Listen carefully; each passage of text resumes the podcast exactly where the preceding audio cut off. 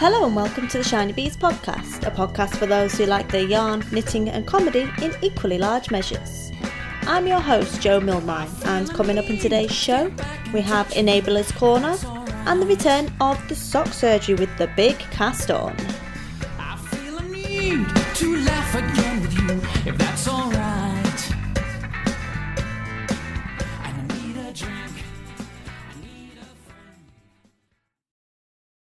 Hello, once again, my friends. Welcome into another episode of the Shiny Bees podcast.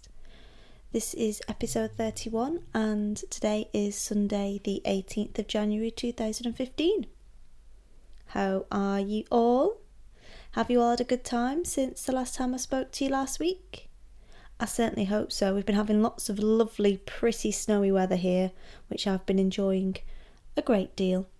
The snow never really sits for long, which is probably a good thing because we have a Ponce car with low profile tyres and it isn't especially good in the snow. And getting your snow socks out to get out of the street is a little bit embarrassing. Snow socks are, are things you put on the tyres of cars to help them get grip. And um, yeah, we, when we bought the car, we lived in a place where it didn't really snow much, and now we've moved up here. We could probably do with some some snow tires at least, but um, it's very pretty. There's been lots of kind of blizzardy weather, and it goes from being really sunny to being a full on white out within about thirty seconds. So it's quite quite good fun. I quite enjoy being snug up in the house in my little office, looking out the window, thinking I'm glad I'm not out there. There's also been opportunity for some nice dog walks at lunchtimes because it's been quite crisp and cold, but very sunny as well. So I've been layering up the hand knits, getting the baby alpaca on, and going off to the woods at lunchtime, which is always good for getting a bit of energy back, really. So I've been sort of overwhelmed with feedback since the last episode. So thank you uh, very much for everyone who's taken the time and effort to write to me or to leave comments in the Ravelry thread um, about my little rant in the last episode. Um, I wasn't sure about leaving it in, and when I finished recording it, I thought that's a bit ranty. I'll probably cut it out. And when I listened back, I thought actually no, you've got a bit of a point there, Joe. Yeah, you was totally off on one. Um, but I think it's all things that kind of need to be said and things that really annoy people, and that has proved to be entirely the case. Although I'm not not quite sure anyone feels quite such contempt towards R and B as uh, as I clearly do. Um, but yeah, I've had lots and lots of messages from people. We had quite an interesting conversation about wargaming or those little um the little soldiers that you get that you paint. And I have I had a well, I, he's still my friend. He's an um, an RAF guy, and he he paint, well a few of them paint them. What I didn't realise was um, they spend hours and hours painting these little teeny tiny men and little teeny tiny tanks and getting them all exactly right and the detail right on them and like my um not microscope, but it's like that. Magnifying glass. Magnifying glasses so they could paint them all perfectly. And then they meet up for little wars, and then whoever wins the war gets to take all of the figures. That just blew my socks completely off. I was like, what, you, you, you give away all your figures? You spent hours making them. And he's like, giggling away to himself, going, well, yeah, yeah, it's all part of the fun, really. Um, Genghis, just in case you're listening to this podcast, I'm talking about you. Yes, his nickname is Genghis, um, and he's a he's a great bloke. And uh, it turns out quite a few people like doing um, the wargaming thing as well. So there was a bit of chat about that, and a lot of chat about how rubbish loose women is, and general stereotyping. What people think of our knitting, what comments are made about our knitting. It's quite interesting.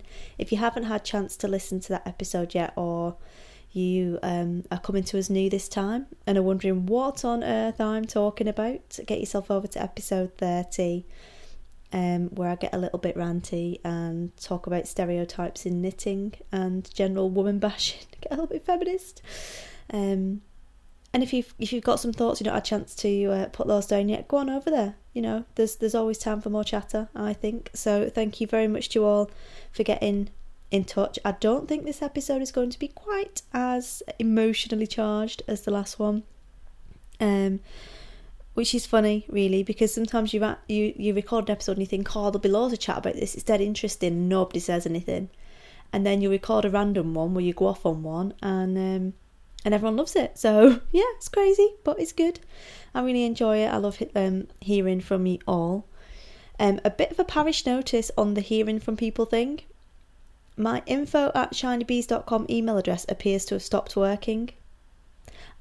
I'm not entirely sure exactly when in the last sort of six months this may have happened.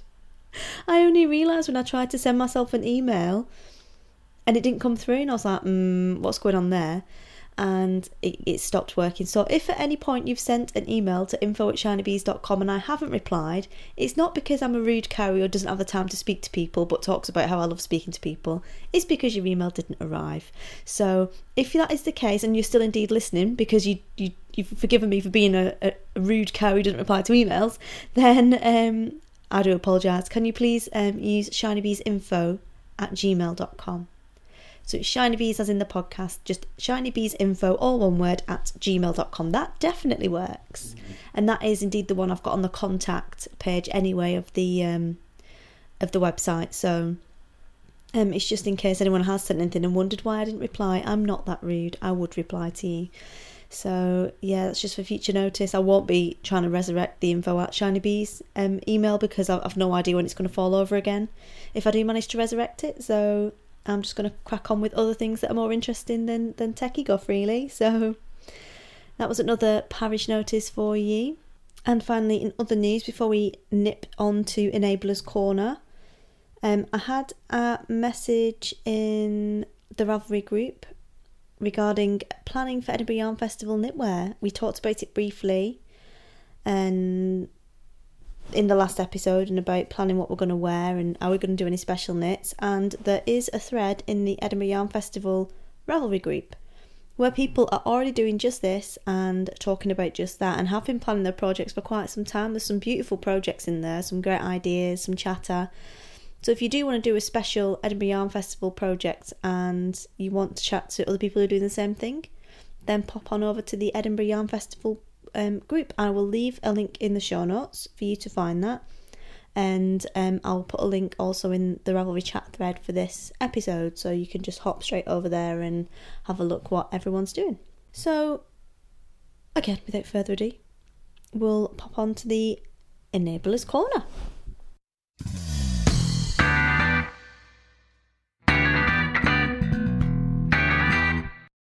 Now, as I am developing somewhat of a reputation for being a dirty little enabler, and following feedback from uh, you lovely listeners after the last episode, we are now going to have an official Enablers Corner segment on the podcast uh, where I enable you to all sorts of different things.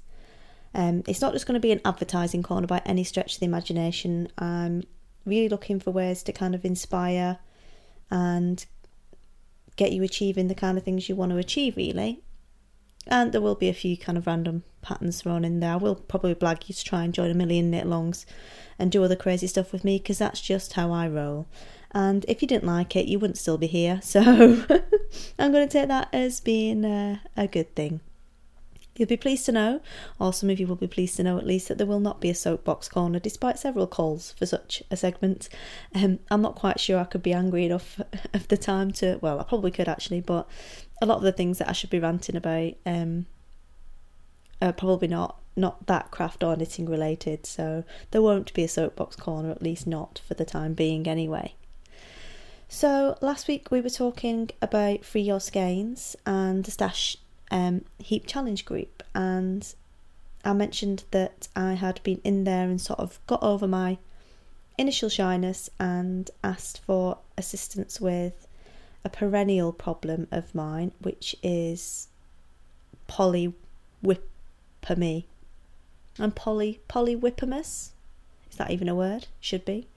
Um, I have about not not as bad as a lot of people, it would seem, but I have a lot of WIPs on the go and I would like to figure out how to stop doing that because I think if you have a lot of WIPs, you have a lot of variety, but you also possibly spread yourself a little bit too thinly.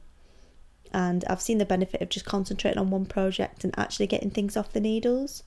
And I have been quite a good girl this week. I've got one one thing finished, which was a little jumper for Sammy, and then I almost got another thing finished, but I ran out of, of yarn, so I'm just waiting for the last bit of yarn to finish that. But I'll talk about that next time in the Whipping Piccadilly section. But it, when we were talking about it, we I realised it wasn't that I had more than one WIP that there was a problem. The problem was is that I had too many. And then as we got further into the subject and chatted around it a little bit more and people brought out loads of really good points, I realised that the problem is not how many WIPs I've got, the problem is being an 80 percenter, which was a flash of inspiration that came to me when I was doing Sammy's little funk busting tank top. And it must have taken me about four days to do a job that I estimated would take 10 minutes. And all it was was to um, do the neckband and do seven rows of rib on each of the shoulders and then sew it up. And I like sewing up. Um, so sewing up isn't the problem. But what had caused it to be static for so long was I tried to pick up the stitches for around the neck, and no matter how many times I tried to do it, I could not get the stitch count anywhere near. And it was a lot of stitches out. It was about 10 or 12 stitches short, so it was never ever going to fit in. And I measured the piece of knitting, and it was the size that it was supposed to be but I couldn't get these stitches right. So even though I picked them up, they got thrown there. Not interested, can't be bothered. Off you go. And it occurred to me the other day that it was going to be too big for this thing, and actually the front and back of it, it took me no time at all to knit. It had been really quick and just rattled straight through it. And that I really ought to, because it's quite cold, um, get this thing off the needle. So I picked it up again. I thought, right, now I'm going to sort it. And I picked up the stitches that I had and I was like, right, fine, I'm just going to bodge it.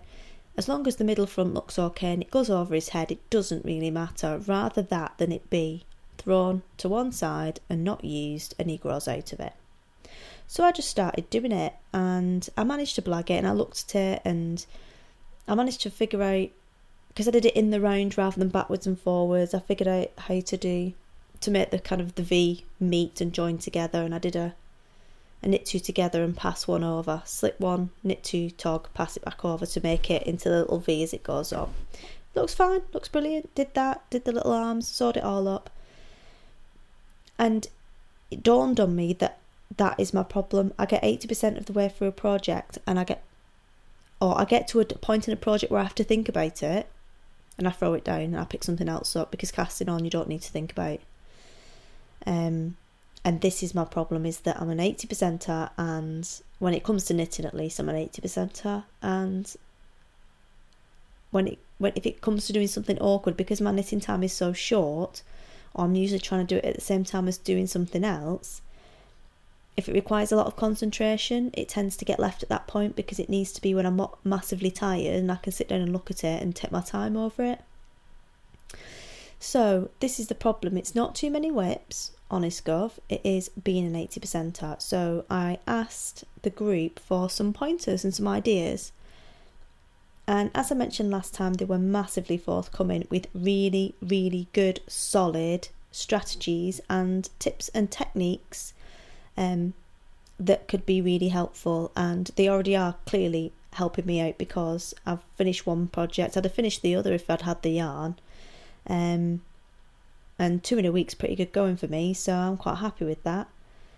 And I shall read out a few of their ideas for you now. And we were talking about um, how to manage your WIPs basically and how to keep yourself on track. So the first one was from Flutterby, and she said uh, she recommends not starting another project when you get to the 80% point, but instead using that time that you have to do the other 20% of the project, you should use that time instead to choose a yarn and a project and do your swatching. And then you finish the other 20% of the project whilst your swatch is blocking. And you get the enjoyment and excitement of something new without casting on and leaving the other thing unfinished that I thought was a really good tip. I thought that was something that can definitely work for me because sometimes I just want to get a new ball of yarn out and put it on the needles. Um, Princess Enyolras, I think is how you spell uh, pronounce it. Brilliant. Love this one. I just cast on a bunch of things and finish them as I need the needles. This is why I quit buying interchangeables. Amen to that, sister.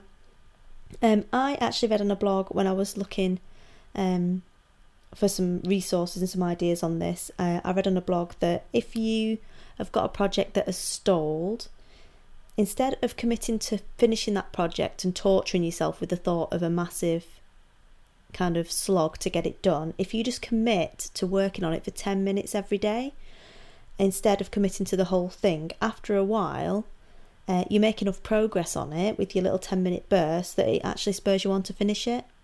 It's sort of, it's kind of quite a common goal setting thing to chunk things down into manageable amounts and not make yourself do too much. Like if you start running to run, just run to the next lamppost, give yourself a smaller, more achievable, more tangible goal um, to do on a daily basis if you can, and then after a while you get to a point where it kind of reaches critical mass and you sort of snowball down the hill.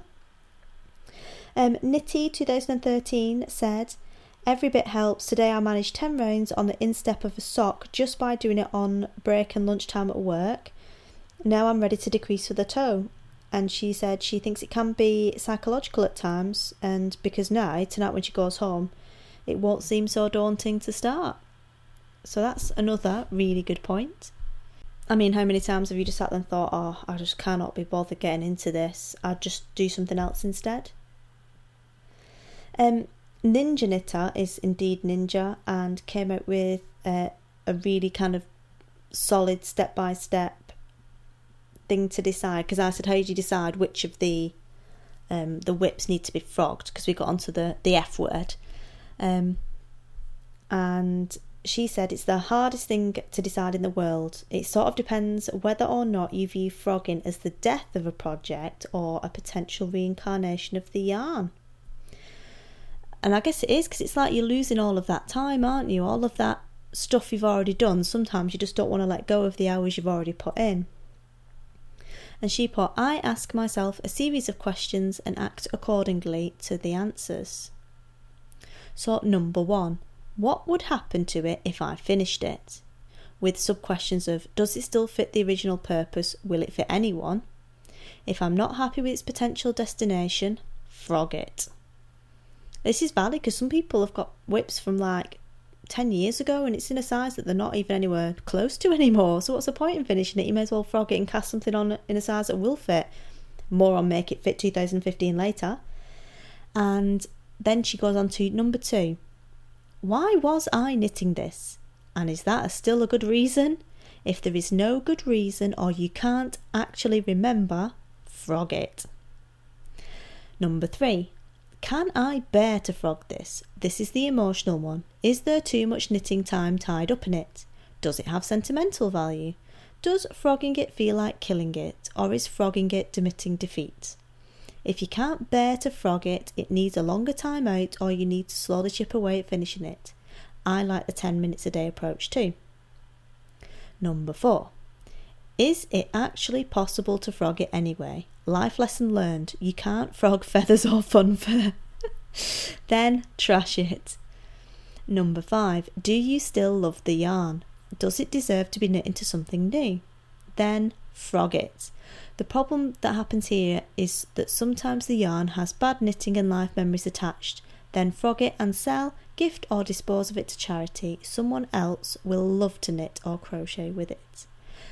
If your project gets through all these questions, it deserves to be finished. It just needs to realise that it may take time for you to give it your undivided attention. Can you see why I love that group so much now? Um, just brilliant. Although way too many froggets in that in, in the recommended actions for me. I'm like, you either frog it or you throw it out, pretty much. Um, but I thought that was a really good way of looking at it, very systematic. And sometimes, you know, you are just going to think, well, am I going to finish it? Maybe I'm not, but I'm, I'm not I'm not ready to frog Yeah, I'm not ready to get rid of this project yet. And I've done a little stash audit, little WIP audit myself this week, and I have frogged one thing, which was a Song of the Sea Cowl by uh, Louise Zass-Bangham that I was starting to knit in Fyberspates. Scrumptious, worsted, no, DK, was DK worsted, and um, I'd only got to the cast on bit. I hadn't, I, didn't, hadn't even got in the second round. It's been sat in there for months. I obviously did not want to knit that pattern. So that one was gone and I frogged it and it was a bit tricky to frog because it's a singles yarn. It got a little bit kind of squished and then I somehow managed to get it wrapped around um, the ball winder in a really crazy way. Um, so that was all a little bit stressful. But I frogged it now. The yarn is still pretty. It'll be something else, but it's not going to be that. Whereas there were another couple of sock projects that I'm pretty sure I'm not going to finish, but I'm not really ready to rip it out yet. So I'm just going to leave them. I'm just going to rest them because I've ripped one out, and two I'm uh, kind of undecided. And if you're undecided, then you need to wait a little bit longer. That's what Ninja Knitter said. So thank you very much to Ninja Knitter for that. And then following straight on from that, Laura Sue said um, she does spreadsheets. So last year, I think it was last year, she said that's how I whittled 30 WIPs down to five in less than a year. Now, I really like the way she did this because she made a spreadsheet of all of the WIPs that she had, and then she applied several different sort of criteria, if you will, uh, to each WIP and given it a ranking on a scale of 1 to 10 with such things as do I love this? Will I wear it? How much do I like knitting it? Who is it for? And the questions are all totally individual, so you answer them per project, and then she got Excel to rank them all in order. And that gave her an incentive to keep going uh, when she was kind of near the end, but not quite near enough for that last energy burst. Um, which I thought was really good because it, it it separates out all of, of the things into really sort of objective uh, categories because I mean there can be a bit of confirmation bias in there if you if you give yourself an idea that something's going to be difficult or something's going to take a long time or you know, it's it's for someone you don't really want to knit for anymore or anything like that then it biases your choices whereas if you do it like this and do it on really individual criteria um, you might be surprised the way that the order comes out so there was that one and then little poked goblin came in with uh, one of the things I do to finish projects is to take the oldest one with me when we go away. And that's all I have to work on, so usually I get quite a bit done. That's quite good, isn't it? Sort of like holding the gun to your own head in a way, but um, I really like that. And then the fastest knitter in the West, aka Louise Tilbrook, said that she was thinking of tracking how much time she spends on projects this year in a spreadsheet to make sure that she's sharing the love around enough. She's so fast. She's the fastest knitter ever. Honestly, she does 15 things in the time I'm doing one. Don't know how she does it. Um, well, I do really, really bloody quickly. but um, it's an interesting concept. So I suggested to her that she maybe try Toggl, which is a time tracking application that you can use for uh, projects. I use it for work, for tra- tracking time for work, but you could equally just label it for different projects and it comes with a little app so you can do it on your phone as well and track how long you spend doing it because then you can export it into Excel automatically. Little productivity hack for you there. So, lots of brilliant ideas there, and very, very thankful to the members of the Stash Heap Challenge group. This is why I was uh, championing the group so much in the last episode because there's a lot of people there. There's no judgment. There's no judgment about the number of WIPs you've got or how old they are.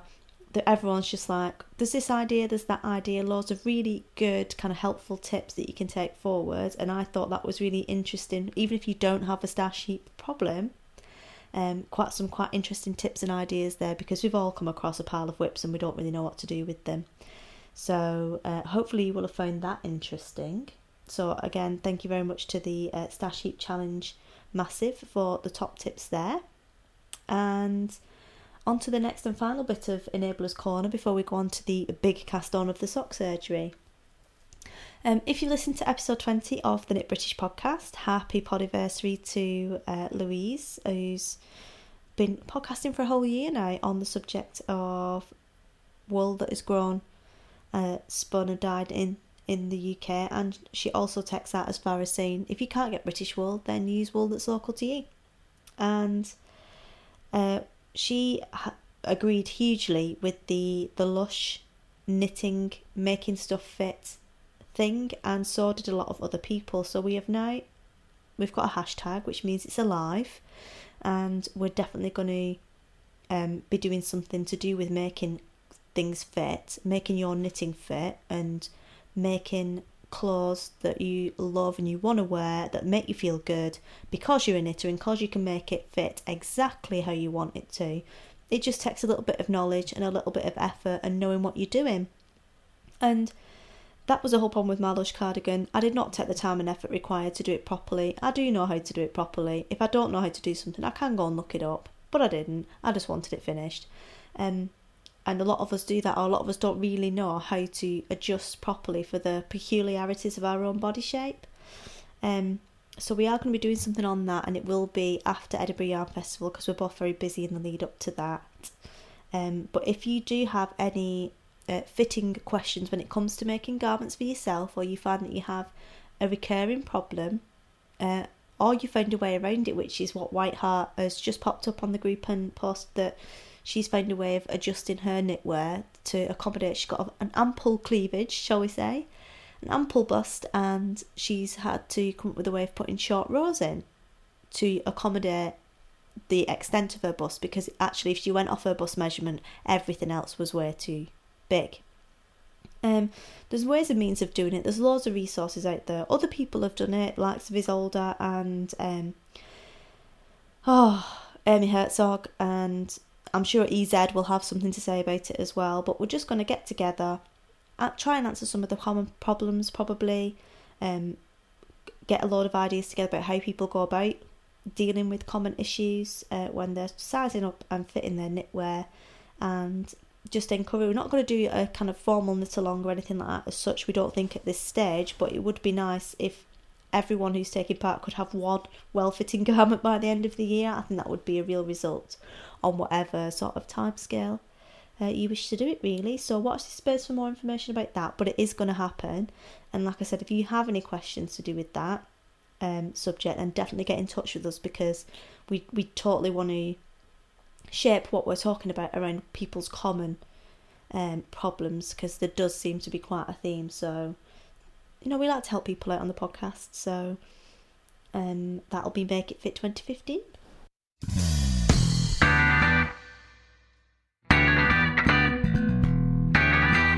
So, on to the sock surgery or a bit of preamble to the sock surgery. I kind of feel like the sock surgery needs its own little intro music, but the only thing I can get into my head for that is the Salt-N-Pepa. Let's talk about sex.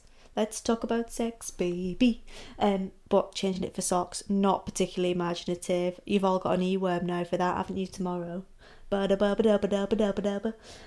definitely not R and B, neither. not it's the start of the rubbish lyrics, I think. Um, but anyway, uh, the sock surgery. Uh, we're back again with another um, little segment with Clare and Kate, and it will be this week about casting on because tomorrow will be the big cast on for the sock surgery for 2015. It is going to run for the whole year, and it's going to be a series of fortnightly podcasts with uh, Clare and Kate doing a segment on there with us. There's going to be 12 different constructions we're going to look at, one per month, and we've started halfway through January because what we didn't want to do is start at the beginning of January and then as you get towards the end of the year and people start doing their gift knitting and it gets really busy around Christmas for it all to kind of fizzle out right as we get into the kind of triumphant end of our our year of socks really and to take it over into January to give you that kind of selfish knitting kick and the the headspace really to just finish off your your last pair or anything else you want to do. It's really flexible. You can drop in and out as you like. We will do certain um, constructions on certain months, just because then it gives us a focus for the um, for the blog post that that's going to accompany it, and for the segments, it just keeps it all quite tight in terms of keeping it manageable, the amount of information manageable. Um, there's going to be a separate chat thread for every month, um, and that is just to keep the chat about a certain type of sock in the same place. Because if you discover the podcast in six months' time and you're listening to me in the middle of summer uh, and you want to join in, you will be able to go back to January and still find all of the stuff instead of going and reading through 2,000 posts um, that started in January and has carried on um, each month will be a separate sort of thread to try and keep it so that you can dip in and out as you see fit and to keep it as a resource for later on, really. Um, there will be a set of pages in the Ravelry group as well, so if anyone suggests any good um, tutorials or resources, we will put them all there so they'll be easy to find at a later stage. And we are just going to crack on really. Kate is going to be knitting Tarsi, which is one of Clare's designs. I am going to be knitting uh, Octarine socks by Rachel Coopey. These are a pair of cuff down heel flap socks, and they were designed specifically to go with the yarn from the When Granny Weatherwax Knits socks. Sock Club. It is a 2012 vintage yarn from the Knitting Goddess, and keeping in the free your skeins um, kind of mentality, I have three yarns from that collection. I only I only went with the ones that I really really loved because I did live in Africa at the time as well, so I couldn't get back that often to pick them all up. And um, the Octarine was one of them, and I also have Whittlepoons, which is that white and grey, and Medicine from Fawn Parts. Um, so I thought I'll go with the Octarine ones because that was the January one for 2012. So it's three years old now, the yarn, and it needs to be released. And it seems fitting that it's in the same month that the Yarn Club was. So um, I'm going to be knitting that, and uh, you can pick any top down heel flap um, sock pattern you want. It doesn't have to be one of Clare's. It doesn't. It doesn't. It doesn't even really have to be that construction. It just will probably help if you want to pick up on tips and things. If it is, that's the only reason. It's not set in stone. It's not the law, because we're not that bothered. It's all just about trying it really and um trying to keep the momentum going because I only have like three pairs of hand knit socks. Uh, I've got about fifteen WIPs, mind, but uh, and it my feet get really, really, really cold as well. Uh, like they get halfway up my leg cold. Um, my feet are always cold, even with socks on. So I really want the the only way they ever get warm properly is if I have the um, hand knits on proper wool. Then they get warm. So I want some more pairs. So yeah, that's what I'm going to be knitting. I'll be casting that on on the morrow. Um, so yeah, if you want to come and join in, come over to the Ravelry group. There'll be a chat thread there. Each month there will be a giveaway as well, and there'll be a prize of whichever yarn that Kate's knitting her socks in that month. She's going to have 12 pairs by the end of it. Um, we're also going to give another skein of that away. So the prize for January is some of the Bartat Hullabaloo yarn from the Golden Skein. So I think we will pop along to see what Clare and Kate have got to talk about casting on, but um, I did do a blog post last week that gives more of the details. In February, we're going to be doing a toe up vanilla sock, and in March, we're going to do afterthought heel. So that's all about the self stripe, which is going to be awesome. I've got plenty of that in the stash that needs freeing, and um, as we go along, we'll post more details about what we're going to be covering each month as well. We have a hashtag, is hashtag sock surgery. So if you are, you can join in if you want to double up with any of the other sock initiatives that are going on this year. It's dead flexible. Jump in and out as you like. Do whatever you want, really. As long as you're knitting socks and you're getting somewhere, uh, something that you want to achieve, then then we're happy. You know, we're not. We're very inclusive on the podcast. We like everyone's joining. So, um, come on over there and have a crack. Really, all, all of the technical blog posts will be on uh, Clare's blog, which is yarnandpointysticks.com. She's just in the middle of putting that all into a new website, so it has been delayed slightly, but it is coming. Um, and I'll let you know when that is definitely all up and running. All of the previous um, blog posts to accompany the stuff we've been talking about will be on there as well. Um, I think that is all from now. I'm sure there's something else I was meant to tell you, but the blog post is there anyway. And if it gets confusing, then just pipe up and ask. But um, get yourselves all ready because we're going to talk about casting on with Clare and Kate.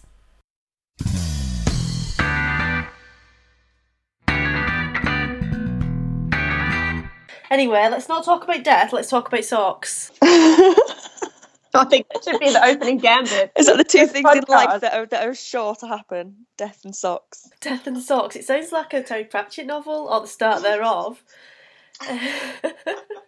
okay, so um, I'm much I'm feeling much cheerier now. Um, so we're back again today with the sock surgery, and I'm very pleased to welcome my illustrious co-hosts Clare and Kate back to the podcast. Hello. Hello. And today we're going to be talking about casting on. Kate, would you like to kick off with your question? Yes, I will. Casting on. I mean, obviously, about 20 odd years ago when I first learnt to knit, my grandma taught me to cast on by just starting with a slip knot and then kind of knitting, but instead of moving the stitch onto the right hand needle, you just place it back on the left. So knitting to cast on until you've got as many as you need, which was fine. But then as an adult coming back to knitting, um, it's not necessarily been like the neatest way to cast on for me, or um, it can be a little bit tight as well. So I kind of had a look around and learnt to long tail cast on, which I found much better. But I still don't know any more for socks. So I'd now long tail cast on. I do it quite slowly to get a nice even edge, and it's a bit stretchier. But I then end up playing a little bit of a cast on chicken at times. So can you give me some ideas of how to make my long tail cast on better, or is there any a better way of doing it to make a bit of a stretchier cast on if I have a bit of a fat ankle day? a bit of a fat ankle day. Okay. Um, yes. Well, I suppose casting on is one of those things that everybody has the way they were taught um, by their mum or their grandma or whoever taught them how to knit. And um, and then we start to explore. One of my favorite knitting resources is a book called Cast On Bind Off, um, or Cast. It should be Cast On Cast Off, but anyway, it's an American book. And that has 211 ways to begin and end your knitting. So, I suppose in summary, there are a myriad of ways to start your socks. Um, as you said, one of the things you're really looking for when you cast on your socks is a good stretch because even if you're not having a fat ankle day, nobody wants to cut off the blood circulation to their foot. But what I also think you need with socks is structure. Um, so you don't want something that's really stretchy and baggy. You sort of want to tread a fine line between stretch and structure. And um, usually, what I recommend to people is a is a long tail cast on as a good place to start. Now, I suppose in terms of getting that stretchy enough, you want to pay attention as you are doing to your tension. You might want to use a larger needle, um, a size or two larger um, if you're really struggling with a with a sort of a looser cast on. Some people say you can cast on over two needles, but I never find this works for me. It's um, always a little too baggy, and um, you don't want a baggy a baggy cuff in the same way as you don't want one that's really tight. Um, have you? I don't know if you ever tried casting on using a larger needle or, or I have two tried. needles? I have tried on when I first looked at a tutorial about using a larger needle, um, but then just reverted back to normal. Probably because I was being lazy. In all honesty. it is one of those things. I find that if I if I'm using interchangeables, I don't mind using a larger needle. But if I have to transfer the stitches from one needle to the other, even though it takes a minute, um, I, I really can't be bothered. So no, I understand that. And actually, for socks, my favourite cast on is a German twisted cast on, and it's a slight variation of the long tail. So you do still need to make sure that you have a long enough tail. I usually tend to think that you need about two and a half to three times the length of the cast on, and it's one of those things that sort of practice makes perfect um, in terms of selecting the correct length. But you will sometimes come up short. I often come up short on my cast on, and it's very frustrating.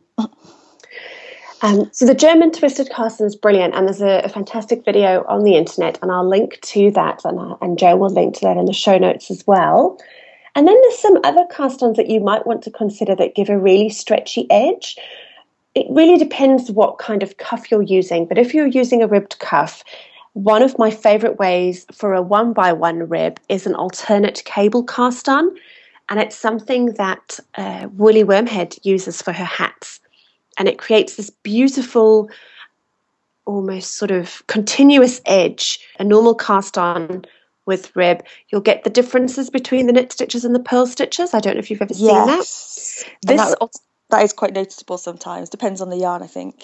absolutely um, this cable alternate cable cast on which is uh, quite similar to what people might think of as a knitted cast on that method where you you actually sort of knit a stitch onto the needle you knit one stitch and then you purl one stitch and it creates this beautiful edge works very well for one by one and woolly wormhead has some excellent tutorials for those and she also has variations for two by two rib so it, it works well if you're doing a, a plain cuff if you're doing something a little bit uh, different in terms of your rib count, it might not work as well.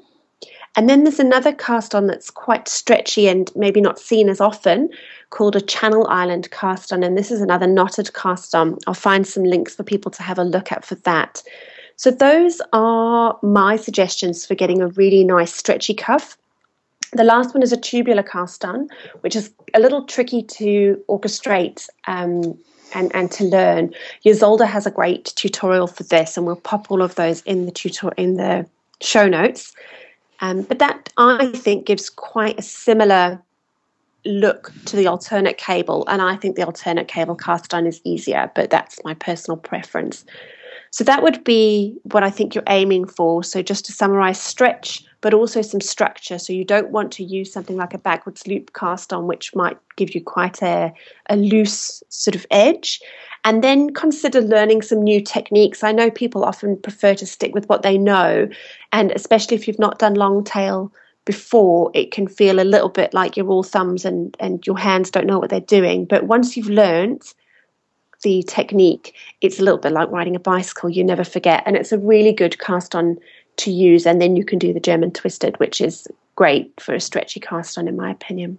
And I think my sort of final say on casting on, and I know it's the same with swatching, is people don't want to spend a lot of time, but I often think if you spend the alternate cable cast on is one of these, it takes time. But if you compare the amount of time it would take to cast on, say, half an hour, and that's that's quite a generous time, I think, versus how long it's going to take you to knit a sock, like ten hours. It, the the sort of it, it's it's a no brainer really in my book is getting that cast on right, and um, once you've worn a pair of socks that the cuff's too tight on for sort of an hour, you'll you'll never you'll never waste time by doing a, Yeah. a bad cast on again because they're really uncomfortable. And it's at the top as well, usually. Yes. So it's the bit that people kind of see first as they're putting it on. Even if you've got a pattern, it's it's still noticeable the top of the sock. So if it's not neat or if it's not right, then it is going to detract from what could be a, a really nice item.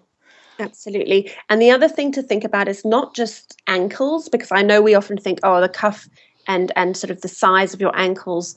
It's actually if you think from the heel to the top of the bridge of your foot, that circumference, which is significantly larger than pretty much anyone's ankle, um, your cuff has to stretch over that. So if you just look down at your feet while you're listening to this and think about how large that distance is from the back of the heel to the sort of highest point on the on the bridge of your foot, that cuff has to stretch over that too. So it's not just about your ankle size. Clare, if you were doing um, toe up socks, Mhm. would there be a difference? Well, In terms yes, of- obviously there would be a difference, but what would you do then for casting on? For casting on, we're actually there's so much to do with toe up socks that when we do the next sock um, in February, we'll do a whole session on toe up cast ons. Great. Because there are just so many of them that I think we, we can't. That's cool. on. It just came to me when I said, well, it's usually at the top, but I suppose if you're going toe up, then it's not at the top, is it? But No, unless you have very strange feet. And yeah. no, we'll do a full episode on toe up cast ons because I think there's enough content for that. okay. So, Clare, we've um, opened up your uh, Dear Deirdre uh, sock agony aunt column on the Ravelry group, and I'm very pleased to say that we've had our first question, which comes from Lisa GD. Thank you very much uh, for your question, and she says, Thanks for the sock knitting feature on the podcast. I've been knitting socks for a few years, but it's still interesting to hear what Clare says, and I've picked up a couple of tips. My question is about adjusting the width of a heel. My heels are narrow compared to the front of my foot, so the heel always ends up feeling too loose. I normally do a heel flap, so if Clare can tell me where to make changes and how to figure out how many stitches to adjust, that would be really helpful. Clare. Okay. Uh, thanks for writing in. It's always really interesting to get people's questions because it's nice to know what um, people struggle with and what they want extra information on. I definitely think a heel flap is a is a good option, and there's loads of scope to adjust this. What you're actually looking for for a narrow heel is a V or a half handkerchief heel turn. So there are a number of different heel turns. I've covered them in my book, and we will be talking about this in more detail later on, and there'll be some more blog posts. But in the mean in the meantime, what you're actually looking for is a half handkerchief heel, and it allows you to turn as you're doing those short rows on your heel flap. Um, what you actually do is you work a much narrower center point. Uh, whereas many socks will have a, a more rounded or a wider heel, so you'll work a wider central panel. If you've knit a heel flap, this will sound familiar. If you haven't, it might be confusing, but don't worry, we'll go through it later. So, definitely a, a V shape or a half handkerchief. If you find that in a pattern, that's good for you. In terms of numbers, I can't sort of give you numbers off the top of my head, so I, I do wish I was a walking numbers machine. That would be great. Um, there's some good resources. So, one, my book um, Sock Anatomy has has numbers in it, but the adult patterns aren't released yet, so they're coming in probably a month or so. Another person who has lots of sock patterns is very well regarded in the sock um, sort of world and has a great heel for narrow foot, well, for heel shapes is Cookie A. She loves a, a narrow heel, and um, so a lot of her sock patterns would be great for you.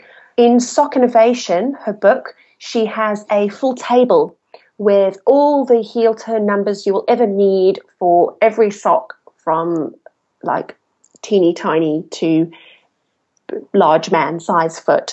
Uh, so if you're looking for an immediate resource, I would recommend that. It's a great book, lots of great patterns, and you can't really go wrong with a cookie sock, in my opinion. Brilliant, thanks, Clare. Is there a particular type? Because obviously the, there are different sorts of heels that you can do, and we are going to talk about them over the course of the year and the podcast. But is there any particular different types of heels that would particularly suit someone with a narrow heel? Because I think a lot of women do have quite narrow heels. I think the heel flap with the, the V turn or the half handkerchief turn is, is a good option because there's lots of scope there. Um, and it also, I know a lot of women have slender feet and high arches. So the joy of a heel flap is that you can adjust your heel flap to accommodate a high instep or a high arch while keeping the turn itself quite narrow. So that would be a good option. A short row heel is quite easy to adjust for a narrow foot because you can just make your center panel far much narrower. Um, it's also very easy to adjust for a wider foot. The problem with a typical short row is there's no gusset, so if you have a high instep, you're going to struggle with getting a good fit. Uh, so those would be my recommendations. Um, there's another couple of ones sort of for a, a, a toe up. Uh, a Fleegle heel works quite well, I think, for a, a narrow um, heel because it's got quite a tight turn. What you're looking for is when you turn your heel, um, you want that center panel to be quite narrow. So if that's a short row heel, you want to work that center panel quite narrow. And if it's a, a traditional heel flap style turn, um, you want that center panel to be quite narrow. Yeah, thanks very much, Lisa, for sending in your question. If anyone else has any questions that they'd like to send in that I can give to Clare off the cuff and she can, with her encyclopedic knowledge, just answer because she didn't write notes on any of that, she just answered it, um, please feel free.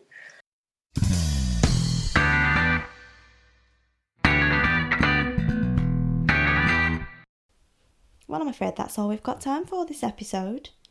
Thank you very much for joining us all again for another fun Sunday and for the start of our sock surgery. I hope you've picked up some top tips there. And if you do have any questions, then do put them in the sock surgery agony aunt thread in the podcast group on Ravelry.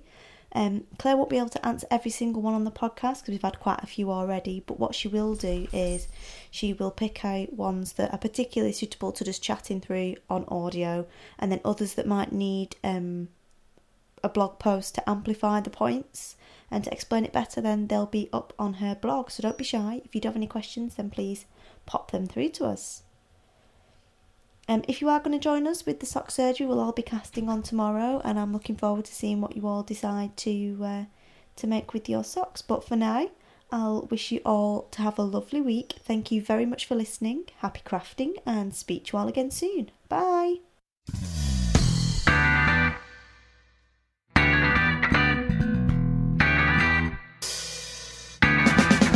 Listening to the Shiny Bees podcast, a podcast for those who like their yarn, knitting, and comedy in equally large measures.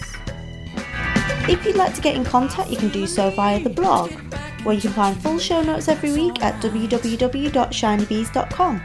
I'm Shiny Bees on Ravelry, Instagram, Twitter, Facebook, and Pinterest. Or you can contact me at shinybeesinfo at gmail.com.